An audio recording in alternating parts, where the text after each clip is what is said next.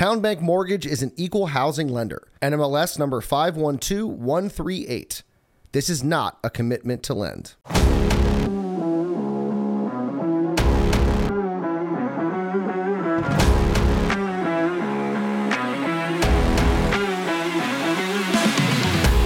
Welcome, everyone, to the February edition of Wilmington's Mortgage News. With me, I am your host, Tyler Cralle, and with me, as always, is the uh, sales manager here at Town Bank Mortgage Wilmington or Southeastern North Carolina, David Macaione. And David, as always, thanks for being here. Appreciate Thank it. Thank you for having me.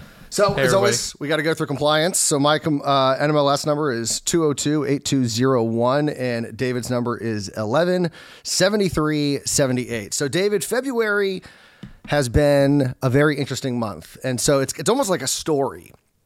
So, we're going to start at the beginning, and that would be the beginning of the month. We had the Fed meeting, which was at the ending of January, beginning of February, and they did exactly what everyone knew they were going to do. It was a quarter point increase. Jerome Powell said, We're not going to stop rate hikes anytime soon. We're staying the course. It was everyone knew he was going to say it.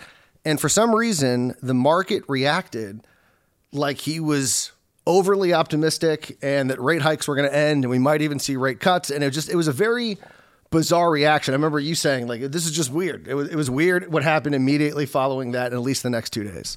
Well, the rate hike was not a surprise at all, like you said. Everybody knew it was going to be a quarter. A surprise would have been something other than a quarter. But what what surprised me was not what he said because he was very consistent in what that he'd been saying for months, which is we're probably going to go fur, go farther and he, he he implied that the rate hikes, the pace of the rate hikes, meaning the that not instead of going a half, he was going to go a quarter going forward, but it was going to go longer than expected. He said longer than expected, and the markets just acted like he didn't say that. In fact, bonds rallied a full point that day. Interest rates came down a quarter. The thirty-year fixed rate mortgage came down a quarter, and I was rather surprised. And then, of course, the next day they held steady, but everybody waited for the non-farm payroll. So I'll let you go on. Well, yeah, yeah. I do want to get to the payroll uh, number because that's when kind of everyone snapped out of their trance. it, It was. was. like, wait, what? But Powell did actually say that. I, I have to say this. I actually heard. You know who Jeff Jeff Gundlach is? Yes. He's a he's a bond fund manager billionaire, and he actually said when even though he admitted that the Fed said what they said, he said, well, they're, hi hi Powell's body language was different. I heard him say that with my own two eyes. I, I heard him. It's like so instead of we're just not going to pay attention to what the Federal Reserve said, we're just going to go on and act like you know. Well, I mean, when when you want to see a result, you're going to try and find that result anywhere. I guess. And so I guess the market just they just want something positive, even though there's po- positive data. We're going to get to it, but they were just looking for something. So you know, we had the meeting. Jerome Powell said what he said. The market reacted like he didn't say that, and then two days later, we got the non-farm payroll, which blew out of the water what economists were projecting. They were projecting um, somewhere around uh, 185,000 jobs.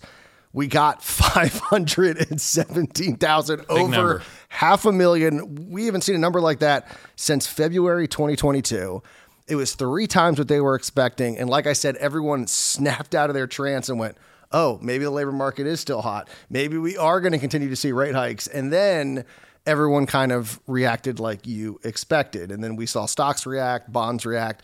But it was just kind of amazing that if everyone had realized what Powell said on Wednesday, all we did was get back to kind of where we were um, by the start of the next week. So it was just kind of like this dip, and then we went right back. It was just it was very weird. Well, I've heard rumors in the past that the, the Federal Reserve gets the payroll numbers three days before Uh-huh. they actually hit the wire, which in this case would have been before the Fed made their announcement. Yes. Because the Fed made their announcement on Wednesday of that week, and the, the payroll number always comes out, most of the time comes out the first Friday of every month. So, so you know, Powell knew it was coming, and, and the markets. They, they- Allegedly, allegedly, knew it was coming. Allegedly, yes, sir. Excuse me. So we keep. Um, I know we're, we're repeating because it was really rather, rather incredulous. The Fed said one thing, and the market acted completely like they said another. And like Tyler said, Friday morning at eight thirty, when we got the non-farm payroll number, everybody was like, "Whoa!" You know, they snapped out of whatever trance they were in.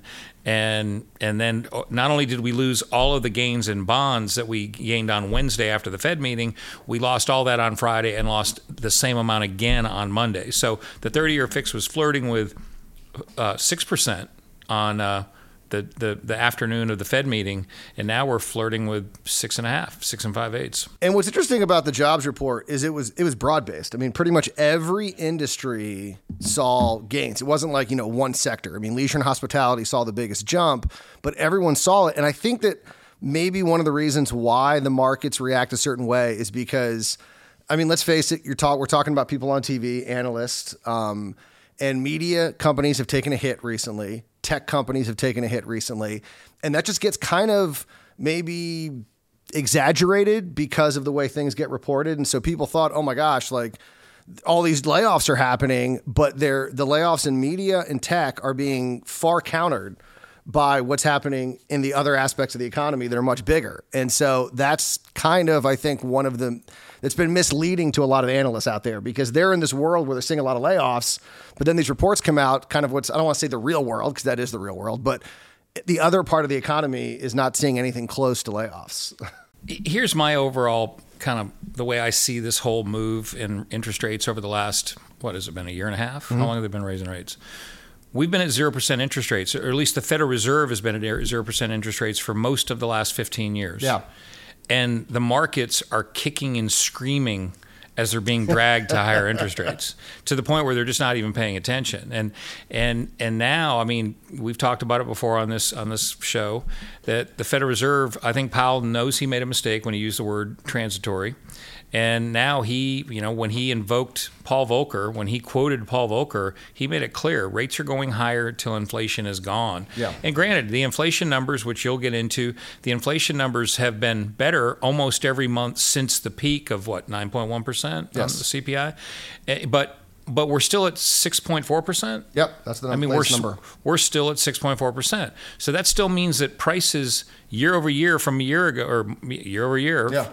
have gone up 6.4%. So we're getting there, but we're not we're not there yet. And the Fed has told us that, so you know, be prepared for some higher at least short-term interest rates. Well, yeah, and so that's that's always kind of the three-part story that's happening every month. Or I should say the two-parter every once in a while we get a Fed meeting, which makes it kind of a three part story. So we have the Fed meeting, we got the jobs numbers, and then everyone's always looking for what's happening with CPI. And we got that this week, and it was not good. Um, we were expecting to see inflation year over year fall to 6.2%. It actually fell, it only fell to 6.4%. Uh, and the jump month over month was a 0.5% increase which was the biggest increase that we've seen since October. And if you analyze that half a point increase, that's 6%. So that's exactly where we are. So this was not a good number. Um, there wasn't really anything in the report that you could find. You know, core, same thing, a little higher than they were expecting. Um, a big, um, I think it was a half a percent increase as well. So this report kind of um, backed up what we saw in the jobs report, which is we have a hot economy. And that's why prices are still up. And that is going to lead Jerome Powell to be like, we're not even close to being done raising rates. And, you know, Powell has said that he, he will accept 5% unemployment. Where are we at? 3.2? Uh, yeah, th- oh, 3.4. 3.4% un- unemployment. So it's unfortunate that that's the way it has to be. It has to be, well, we're going to we're going to drive some some job losses, but you know, that's what it takes to, to kill inflation is it takes because if we get wage wage inflation, then we have a whole other problem on our yeah. hands. And you know, but that's the conundrum we're we're all trying to figure out why do we have why is the labor market so strong why we know there's been a lot of people that have fallen out of the workforce you know, due to, due for permanent retirement due to COVID. You know, yeah. I, I, mean, it's just my guess. People that saved enough for retirement but wanted to work a couple more years. Once COVID hit, they were like, "Yeah, you know what? We're just going to go to Hawaii." So, well, they're also their houses significantly increased. Yeah. And I, I, think when all is said and done, the average home price was up about 40%. So people all of a sudden had much more equity. They could immediately sell their home, move somewhere else, and they're like, hey, why not retire? Why not do that? And, and that's reflected in the numbers. I mean, the early retirements – back up why we continue to see a shortage in the labor market um, versus where we were pre-COVID. Um, now, could some of those people come back out of retirement if, if because now we've seen some asset deflation with regards to the stock market and home prices in some higher cost areas? But for the most part, you know, this economy is still going kind of in, in a little too hot of a direction. Well, overall, the good news is is that higher interest rates are the cure for higher interest rates. You Yeah. know, the Fed is we're we're to the end of this. We are assuming that inflation finally gets under control. The Fed has reduced inflation by what is that? By a 3rd mm-hmm. right? So they just have to stay higher longer than what they expect. Now, I think a lot of people expected by this time the Fed might be cutting, and there are people that thought that as of last at the last Fed meeting, what two two Wednesdays ago, they felt that the Fed might be cutting next, even though the Fed said we're going to go higher. We, we, you know, we're stunned by that, as we keep telling you. But you know, the Fed is clearly going to have to continue on until they see inflation. I say until it gets under four percent. I mean, their, their, their target is two, but there are people out there that believe that the Fed is also may change their target. But two percent is their target, and we're that's a two thirds reduction from where we are now. Yeah, I mean, it should be noted that the last jobs report through that 3.4% unemployment number, I think is the lowest since the 60s. Fifty years. What, it was, Yeah, it's about a little bit low, almost 60 years. And that, you know, if you're Jerome Powell and you're worried about a hot labor market, hearing that unemployment's the lowest it's been in 50 years, um, that's going to kind of prove the point that yeah we're, we are we are not done hiking and that's one of the debates that you're hearing is is originally it was thought okay right around 5% maybe a little bit over 5% now people are saying maybe the final you know terminal rate or whatever i, I believe i think that's what it's called is going to be closer to five and a half or maybe 6% and so that would mean we we are going to see a couple more hikes before this is all said and done Well, we know that we're we're getting two more by their own by their own numbers, right? Yeah. Because right now they're at five point one percent by the end of the year. We're at four and three quarters right now. So there's two more hikes that are already pretty much baked in. These are expected. The question is, what are they going to do beyond that? And I think by the time they get there, we're going to have three more CPI numbers and three more payroll reports. So it's all about the data. Those are the two important numbers, and that's why we keep talking about them at, on this podcast. You know, t- we've decided that the two important numbers are the non-farm payroll number that comes out the first Friday every month, and the CPI, which I don't know when that comes out. It comes. Yeah, it's always somewhere time in the middle of the month. Um, I did want to talk about some of the housing data because it, it is sort of interesting that you know most of the economy is running very hot and housing has significantly cooled off. I mean, there's no doubt you can look at every report, all data sets.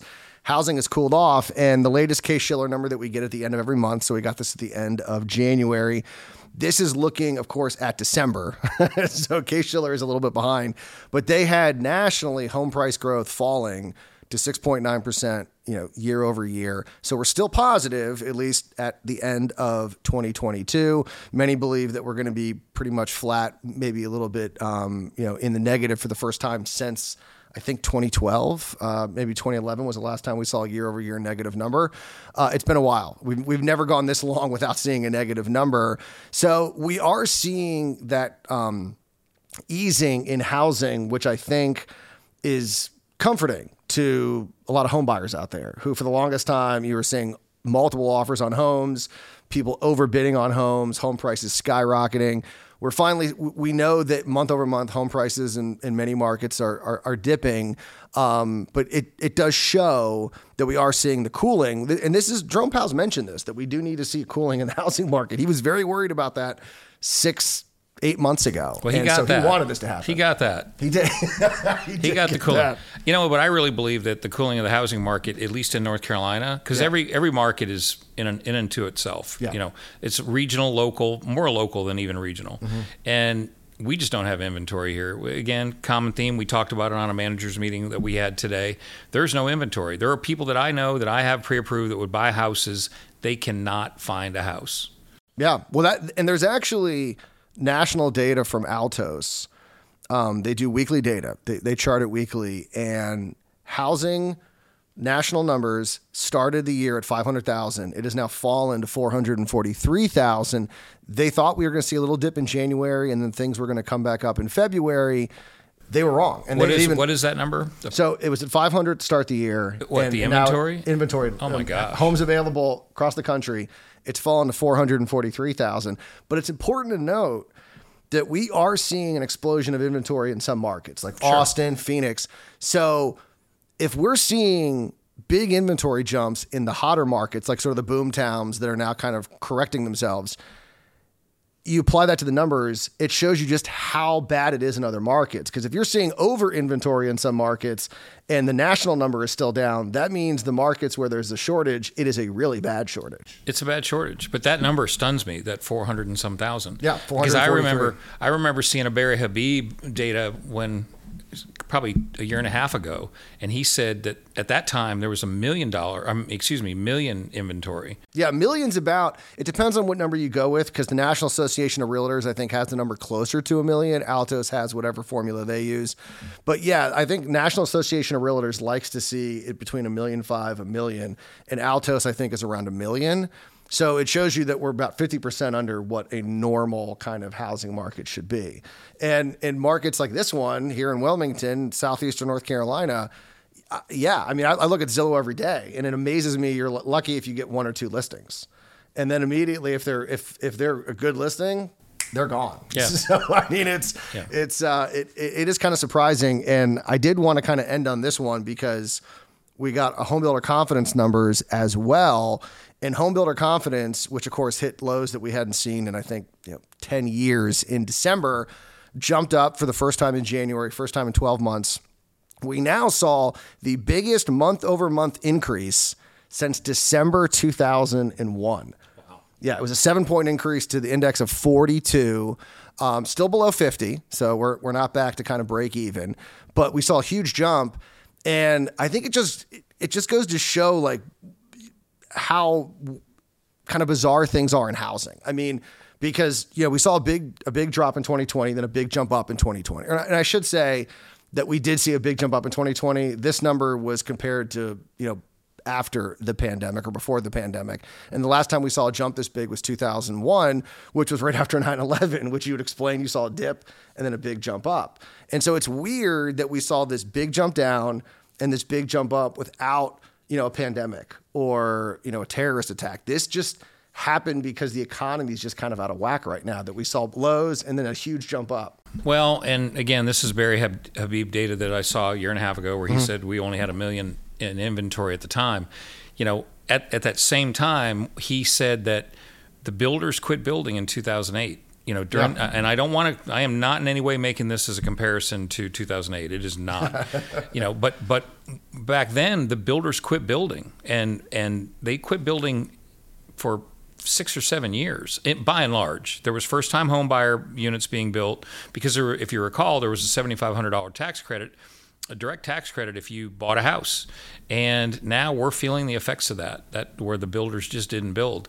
And add to that that we had a baby boom in the in the early 90s. We now have we have his numbers then were 14 million more households than we had in 2008.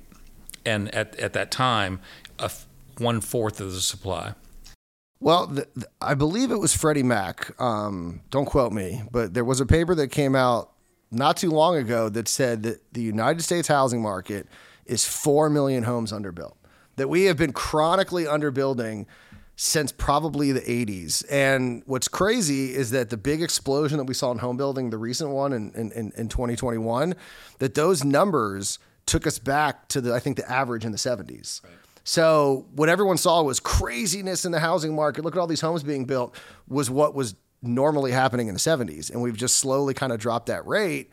And so, yeah, I mean, depending on what number you look at, I think the National Association of Realtors says like 2 million homes underbuilt, but no one thinks we're overbuilt. There's no. no one out there. It's just the degree is to which we are underbuilt, anywhere from, you know, 1 to, to 4 million homes. So the fact that we are seeing some some home builder confidence come back is great especially places like where we are, where um, it'd be nice to see some price relief in some of the homes. So having some new ones out there would definitely do that. So, um, it, like I said, it just goes to show kind of this this this interesting economy that we're in, where home builder confidence is almost back to break even after hitting a low in December. So home builder confidence is back. We're seeing some um, pickup in in mortgage demand. We've talked about that. January was a good month. February looks to be pretty good. So it's it's it's uh, as we always say when it comes to buying a home, it's how you feel about the economy, not so much what we tell you what's going on or what or what an economist on CNBC says. So, like uh, we ended the, the podcast last time, go buy a house because if rates continue to go higher, you're going to be happy you bought a house now. And Yeah. and guess what? If rates go down and you don't buy a house now, there's all these people that are waiting just for that. They they think that they're going to wait till rates go back down to the fives. So you're going to be competing against those people who are are just not going to buy a house now for whatever reason. So if you buy a house now, you'll beat the rush when rates go down, and instead of out you know shopping against the masses, you'll be refinancing your mortgage at that time. So buy Yeah. a house now. Yeah, I know. Uh, Conor Sen had a good piece in Bloomberg in which he he noted that what's sort of happening with housing is is when rates jump up, you know, people wait and it gets this sort of pent up demand, and then when rates fall, everyone rushes back in to buy a home. And so, if you can get one now, you know. Buying now at maybe a slightly higher rate, knowing that you're going to be able to refi, you are going to be able to beat the rush because there are people out there that want to buy and either can't find a home or rates are just a little too high. So if if rates fall, you're going to see kind of a mad dash and, and beating uh, all those people to market probably a good idea. all right, we're going to close it out. Uh, we will talk to you again in March. Hopefully, things are a little less crazy with the economy, but the way things are going, I don't know if that's a safe bet to make. Uh, but we'll talk to you guys in March. And remember, as always, if you are interested in buying a home, give us a call. Uh, go to our website, townebankmortgage.com. We can help you out if you have any questions about the home buying process, whether it's a crazy economy or not. We can we can help you out. And so, uh, give us a call. Go to the website, email us, whatever you got to do, and uh, we will talk to you again in March. Until then.